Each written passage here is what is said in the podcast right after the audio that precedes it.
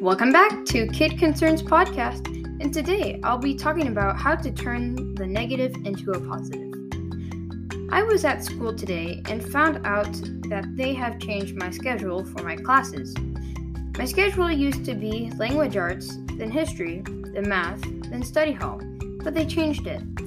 This semester, I have study hall, then language arts, then math, then science. And I was really bummed about having study hall first, since having it last meant I could get my homework done at school and have none at home. I was really mad that happened, but looking back, I think it is a positive. I now can get my homework done in study hall before my classes. So if I ever don't have time at home to do it, I will have time to do it in study hall.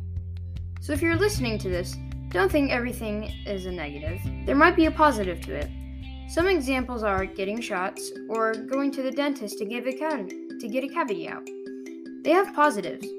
Getting a shot will make you better if you get a virus, or going to the dentist to get a cavity out will help you will help your mouth get better. So try to find to a uh, so try to find a positive to your negative. And I hope you have enjoyed this podcast. Bye.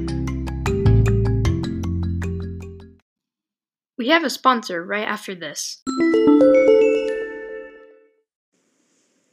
This is Virginia from Eagle Mountain Properties. We want to thank you for being a listener of Kid Concerns.